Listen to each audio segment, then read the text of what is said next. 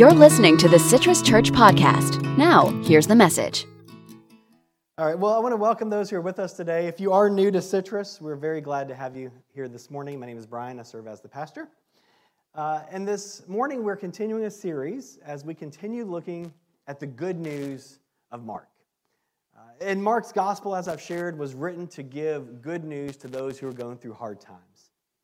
Uh, and this morning, I want to look at another one of the stories uh, that really Mark the way that Mark writes, Mark the way that Mark writes. Uh, and I want to think about something this week. How many of you had a chance to kind of catch the Artemis launch or hope for a launch on, on this week? Uh, I went over to space and I kind of put it on the TV and I was really excited to launch. Got scrubbed, which was a bummer. Uh, and then I think it just got scrubbed again and now maybe it's delayed even further. And I was really excited for that because uh, I think we have a unique opportunity as Floridians to get to see something that the rest of the world has to watch on TV. I've never been crazy enough to drive over. Did any of y'all try and drive over? Okay. I knew some, I knew some would have. Um, but the, you, know, you know, the neat thing about that is we had this kind of build up to it, and there was this excitement, and we all kind of expected what would happen with it. Um, and then when it got scrubbed, there was this anticipation of what would come next. And when it got scrubbed again, we've kind of just had a lot of these static shots of just a rocket on the pad, kind of waiting. And uh, with that, it's kind of a reminder to me as we look at the story today, this can be kind of a helpful image to us. You know, we begin to look at this rocket and begin to think to ourselves, is it just kind of broken down and will it stay there forever? But, but we know that there is a team of people who are working overtime at this point, probably behind the scenes, to kind of fix it, to figure out what happened, and to get this lifted off. And I want us to look at our scripture today with that same mind because we'll come across in our scripture the story of someone else who seemed broken down. But it becomes a reminder to us that God sees more than is there. God sees what we can see in this example, which is there's a whole lot more happening behind the scenes. And so this morning, uh, I want to invite us to look at uh, a passage from the scriptures. It begins in chapter 10, verse 46. It's a story of Bartimaeus, uh, Bart, as some of the kids have learned about. And we'll look at this together. Uh, it begins with this Jesus and his followers came into Jericho. As Jesus was leaving Jericho, together with his disciples and a sizable crowd, a blind beggar named Bartimaeus, Timaeus' son, was sitting beside the road. When he heard that Jesus of Nazareth was there, he began to shout, Jesus, son of David, show me mercy. Many scolded him, telling him to be quiet. But he shouted even louder, Son of David, show me mercy. Jesus stopped and said, Call him forward. The blind man, encouraged, Get up, he's calling you. Throwing his coat to the side, he jumped up and came to Jesus. Jesus asked him, What do you want me to do for you? The blind man said, Teacher, I want to see. Jesus said, Go, your faith has healed you. At once he was able to see, and he began to follow Jesus on the way. Let me offer a prayer for our time this morning. God, as we gather together around your scriptures, we pray that you would open our ears to hear, open our eyes to see clearly, open our hearts to understand that we might live your good news in our everyday lives. We ask this in Jesus' name. We all said, Amen. So when we first meet uh, Bartimaeus, we find Bartimaeus sitting on the side of the road. Uh, and for all intents and purposes, Bartimaeus is broke down on the side of the road. He's stuck and he's stranded. And along at the same time comes this uh, parade. Maybe it was the three o'clock parade, right? But, but along comes this parade, this caravan of people, and uh, Mark tells us that they came from, uh, they came into Jericho and they came out of Jericho, and they were on their way to Jerusalem. It was the time of the Passover, and in the scripture, Jesus is making his way to Jerusalem. In the way Mark writes it, all the things before his death and crucifixion have already happened, and at this point, Jesus is making his way towards the cross. And so everything about that is in view. And if you think about it, uh, the cross is really the pivotal moment. Everything points to that, and Jesus is on the road heading to that point. At this point, a crowd has gathered around Jesus, and they're going with him either to, to see what's going to happen or just because there's a crowd and it gathers people. But if you can imagine this, everyone is, is pilgrimaging towards Jerusalem. There's purpose, there's intention, there's a focus, there's a direction. And as they leave Jericho, there's, there's a man sitting by the road. And a couple more things about Bartimaeus. Bartimaeus uh, was called in the scriptures a beggar, someone who was asking for help from those who passed by. A couple of things about how begging worked back then. One of the ways that you would do it is you'd kind of have like a part of your clothing, you'd have like kind of an overcloak, a long cloak. And if you begged, you basically sat down on the ground, you, you took your cloak off, you would turn it around, and your cloak would spread out in front of you, and it almost gave you a place to have some things. You could have a small bucket that people could put coins into, or maybe some food. You would have a way of kind of gathering charity. If you were trying to sell some items to try to get some money, you could have a couple of those items. And so your cloak really became your storefront, your way of gathering attention and, and gathering resources.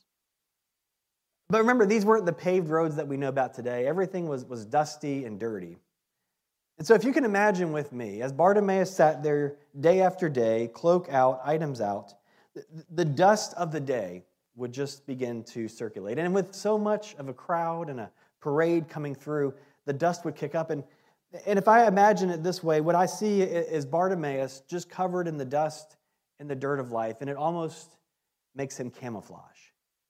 He almost just blends into the road, blends into the scenery. He's ignored or, or passed by, or if someone does give something, it's, it's probably very quick and moved on his way. And so Bartimaeus is a part of the scenery, if he's even seen it all. And so here's someone who is, is seeking help, most likely in those times through no fault of his own, but because of something tragic that happened to him or in his life, forced him into this place. And so for Bartimaeus, he is in a position where he is systematically overlooked and constantly passed by. And once again, here comes another parade, another Passover, another group of people passing by. And it's an opportunity for him to gather the things, the resources, the basic needs that he needs to survive. And of course, I, I want to put these two things in perspective one, Bartimaeus, but also Jesus, too, and the destination. Remember, they're going to Passover. This is significant. This is the memory of God's rescue from Egypt. And there's a purpose and a destination. There's not a lot of time to stop. There's no time for interruptions. We have somewhere that we're going. When I uh, began working in a customer service type field, one of the first things they taught us was a, kind of an order of priority. So, in that particular field, we had a couple of ways we'd interact with customers. Uh, the first one is that customers would come into the store. Uh, the other one was the phone would ring the other one was we could get a text from a customer, it was kind of a sales thing, uh, or an email. Back in those days, it doesn't feel like that long ago, email wasn't that prevalent. And so we had this kind of order of things. And so if the phone rang as the customer came in and a text message came in, we had an order priority that you help the person in front of you first. I'm not sure if it's still that way today, but the idea was is the one who was there face to face took priority over the other forms. And as we look at this passage of scripture here, Jesus has a distinct purpose. And whether he knows fully how the Jerusalem event will unfold or not, he knows that he goes to Jerusalem to mark his end, his death. And the people know that they're going to the Passover meal. And what else could be more important than that? But this beggar begins to call out.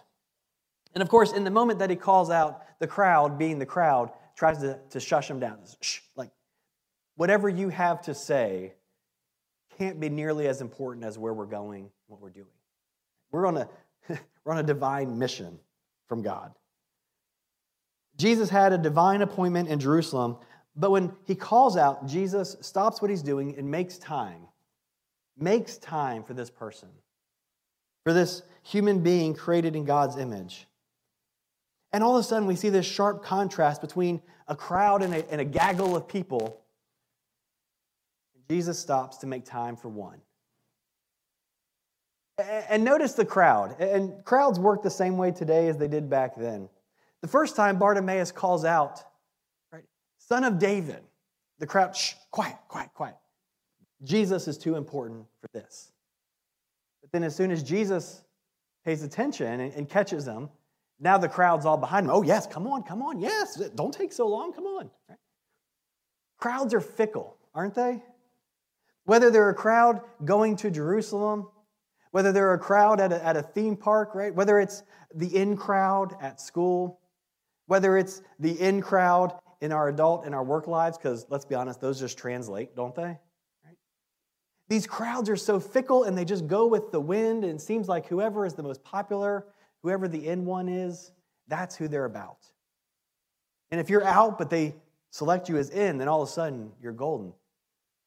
And so Jesus had all these people following behind him, and, and really they were just interested in whatever the new and exciting kind of thing was. You can see clearly they didn't quite get where Jesus was going on this road at this point. But all of a sudden, when Jesus hears him calling out and pauses everything about this divine appointment to care for this one person, we see something amazing happen. God is doing something gigantic in the universe. Jesus knows it's not more important than the need of this one person calling out. And so in this passage, we see a, a, unique change, and I think Mark wants us to catch this in his writing because the first way he describes him as someone who is sitting by the road, someone who was in the way. Mark takes the same language, the same word, flips it around, and says, Now Bartimaeus is on the way. Capital T, capital W, the way. And that was the way that the early church spoke about following Jesus, that we were those on the way. Reminds us of when Jesus said, I am the way, the truth, and the life.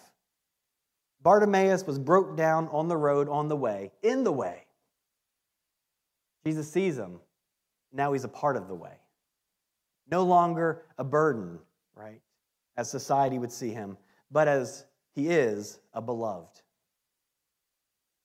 And so now Bartimaeus becomes active and purposeful and joins in with others. One of the unique things about how Mark writes is Mark writes fast. Mark moves very quickly through the story to get to what he thinks are the most important parts. And oftentimes, he doesn't have a lot of time for names. We talked last week about how many different times Mark heal or Mark talks about Jesus healing someone. And rarely do we get their name. But here, we're told exactly who it was. And maybe that tells us a couple things. Maybe it tells us that, uh, just as another way of reminding us of how Jesus is flipping the world on, on its end and saying, the one that no one knew, except maybe as that person who sits outside Jericho, God knew as Bartimaeus. Maybe also, too, Bartimaeus was known to the early church. And so his name was recorded there as a way of reminding them this Bartimaeus that you know today, as a leader in the church. This is his story and how Jesus met him on the way and invited him into the way. I think what it reminds us is that in the world, there may be a lot of somebodies or, or nobodies, but in God's world, every name is known and every person is valued. And every child is beloved, no matter how society has camouflaged or hidden or ignored them. And there's, a, there's an irony here, and my hunch is you probably caught this too. Do you remember what they said? What was Bartimaeus' uh, condition? What, what was it about him? Part of the reason he was begging. He was, he was blind, exactly. Bartimaeus was blind and couldn't see, yet he saw Jesus. And those who could see, the crowd, the, the Pharisees, the followers, they didn't see exactly who Jesus saw. There, there's a twist here where the one who couldn't see actually saw more clearly than those who had eyes to see. And it reminds us that in God's kingdom, in God's way of doing things in the family, those who society would look at and say, there's something about them that's different, that's not, quote, normal, that's irregular, there's maybe a disability. The way that we look at each other and, and categorize and label as, as, as who's in, who's out, who's got it, who doesn't, who can see, and, and who can't. Jesus begins to look past those categories. And Jesus invites us, as those on the way, to look past those categories too, and to recognize that sometimes it's those who don't have maybe the abilities that we do that can perhaps see God more clearly and can teach us something about it. After all, the crowd was just following along, but this beggar on the side of the road addressed him not as, hey, teacher, or hey, guy who heals people, but the Messiah, the son of David. He's the only one in this story who really gets who Jesus is in this moment.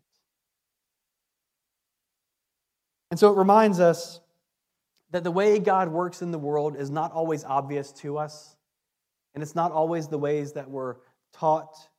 But as we follow on the way and as we watch Jesus, we can begin to pick up these things too. The other piece that we notice about this is that uh, Jesus offers the man dignity.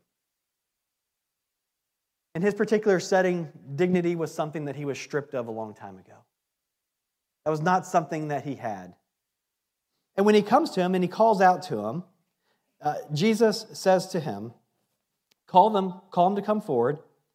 Uh, they call the blind man. And then uh, he says, Jesus says to him, What do you want me to do for you? And we know a couple things about Jesus. Jesus probably already knew what ailed him. It's probably obvious that he was blind. It was obvious, at least at this point, that he was begging for resources. Jesus probably had every idea in mind exactly what he needed, even more than what the man thought. Because we, we understand that God knows what we need even deeper than we do. And yet, Jesus asks the question of him, What do you need? In that moment, what he gives this man is dignity and agency. He gives him the ability to vocalize for himself. And, and these become these powerful encounters where we recognize that God is teaching us another way. He invites him into salvation. A reminder for us that none of us are forced or coerced into faith. Sure, we may be carried up here, right? But we also recognize that at a certain point in time, as we said this morning with Oliver, that at such a time as he will accept for himself and, and choose for himself. And we recognize that God invites us freely to follow. We are not forced, we are not pre chosen some and then others kind of left out on the side. All of us are invited. But God does that with dignity so that we might respond. And all of this we see here begins with faith. It began with this man's hope. Will you help me? Will you show me mercy? And so, as Jesus in the book of John says in verse 14, he says, I am the way and the truth and the life. And what we see in the story of Bartimaeus is an invitation to a journey.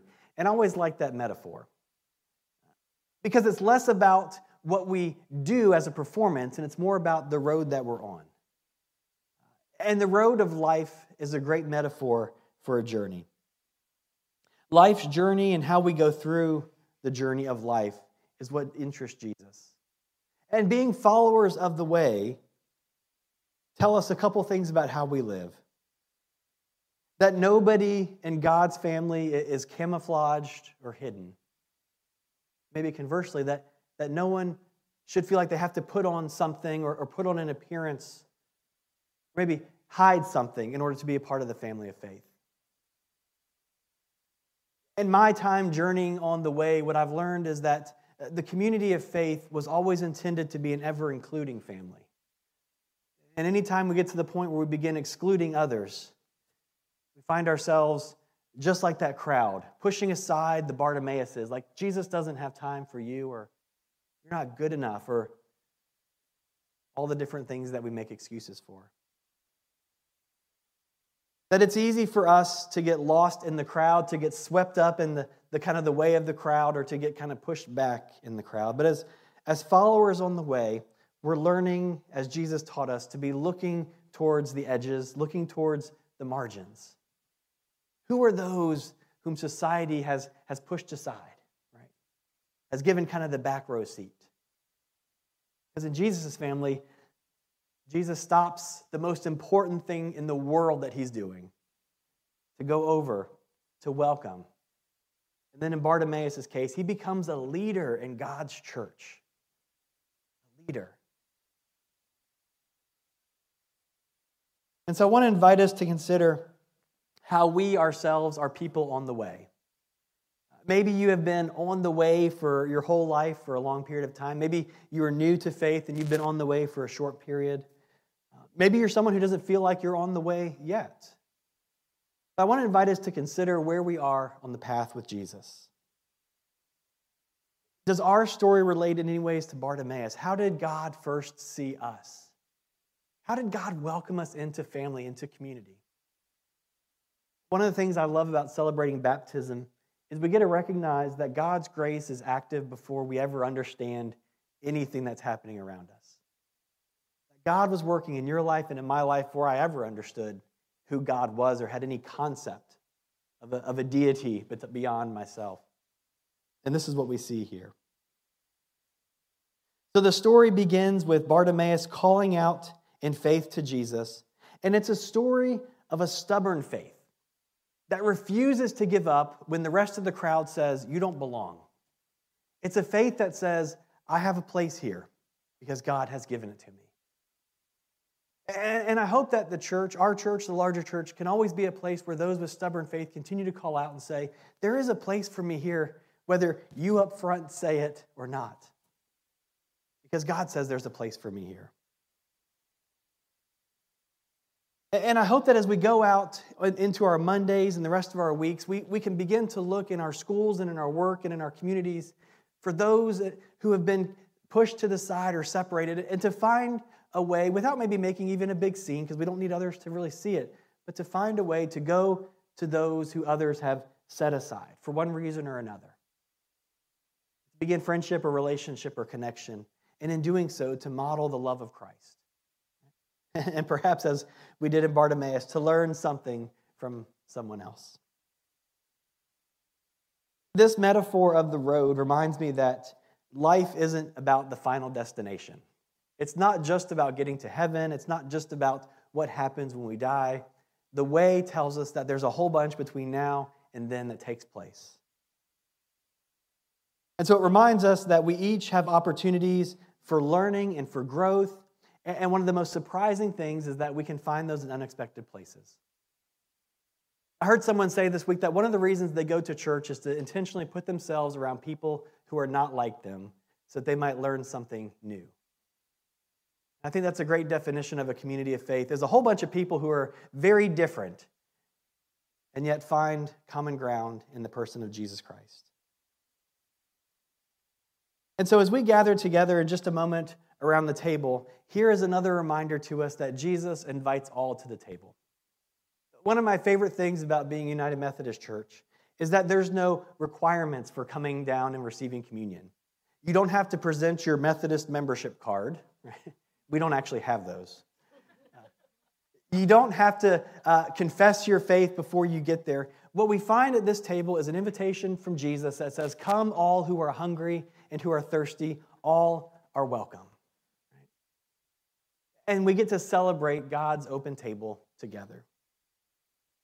And then we get to, having experienced the grace of Jesus in that mysterious way, go back to our lives and try to find ways to open up the tables, to open up our lives, to keep an open house for others. Thanks for listening. Make sure to visit our website, citruschurch.org. If you found refreshments in this message, share it with a friend. And hey, God loves you.